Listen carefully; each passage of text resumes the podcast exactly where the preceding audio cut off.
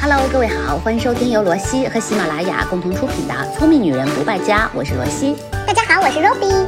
天气变冷之后呢，是不是很多朋友都开始囤肉了？我身边好多小伙伴不知不觉长胖了不少，我自己也是啊。最近呢，很多人又开始嚷嚷着要减肥啦。哎，现在好像特别流行低碳高蛋白减肥方法，这个方法你听过吗？嗨，听过，其实也不是什么新潮的减肥大法了，很早之前就有了。但很多人关心的点在于，这种减肥方法到底科不科学、健不健康呢？首先，我们来说说什么是低碳，这就意味着富含有碳水化合物的东西不能吃，比如馒头、米饭、面条、面包、水饺、包子、油条、锅贴、烙饼等等。啊，除了这些呢，还有地瓜、紫薯、山药、百合、莲藕、马蹄这些食物的碳水化合物含量其实也很高，也都不能吃。好，那么再来说说蛋白啊，这高蛋白大家肯定都知道，牛奶、鸡蛋、肉类、鱼虾、大豆、坚果等等。那这些食物呢，号称可以吃到饱。不可否认，这种减肥方法在短期内肯定是有效的，因为对于我们身体的激素调节跟血糖变化来说，都是有利于减肥。但是我们也要知道，这种饮食方式呢，存在一定风险。首先来说说低碳啊。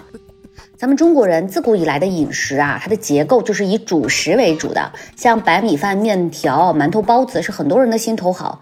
如果突然减少大量的碳水化合物，我们的身体会对这种依赖了很多年的东西产生非常强烈的渴望。更重要的是，你不仅会渴望碳水化合物，还会想吃各种甜食。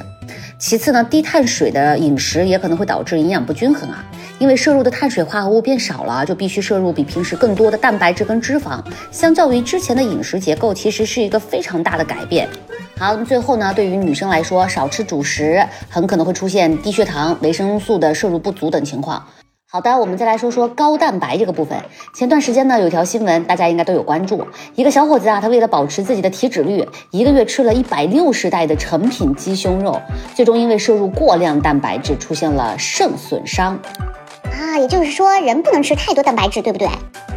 没错，对于一个普通身高体重的成年人来说呢，男性一天摄入六十五克以上的蛋白质，女性摄入五十五克就已经足够了。那么具体到饮食，就是吃一个鸡蛋啊，两份肉，两份水产品，适量的坚果和一杯牛奶。如果你能够保证每天摄入这些，那么一天的蛋白质其实含量是足够的，完全不用担心它摄入不足的问题。在这里，我要提醒大家，蛋白质的来源也是很重要的哟。不同的来源食物的顺序呢，一般是这样排序的：植物蛋白最优，其次是禽类的水产品蛋类、奶制品、红肉，最后是加工的肉制品。没错。火腿、培根、香肠、腊肉这一类啊，都是属于加工肉制品，不太建议大家摄入太多，对健康是不利的。另外再补充一下，现在有很多热爱运动的健身人群，为了能够在短期内达到比较理想的健身效果，就会摄入很多蛋白质，而不摄入碳水化合物，这是绝对不可取的。因为碳水化合物是人体能量的重要来源之一，如果吃的太少，膳食纤维呢也会缺乏，长期来看甚至会出现精神状态萎靡、酮症中毒等情况。在低碳水饮食模式当中，因为碳水水化合物摄入的少了，那么来自于脂肪提供的能量就必须要跟上。所以，如果你准备采取这种减肥方法的话，那么一定要在每餐都吃足够多的优质脂肪，让自己吃饱，但是呢，不要吃撑。那什么是优质脂肪呢？很多呀，常见的优质脂肪呢，包括椰子、牛油果、橄榄、坚果，特别应该多吃一些奇亚籽、亚麻籽和核桃，这些食物对人体健康是非常好的。另外呢，在做饭的时候啊，可以选用一些椰子油、亚麻籽油和橄榄油、山茶油等来进行烹饪。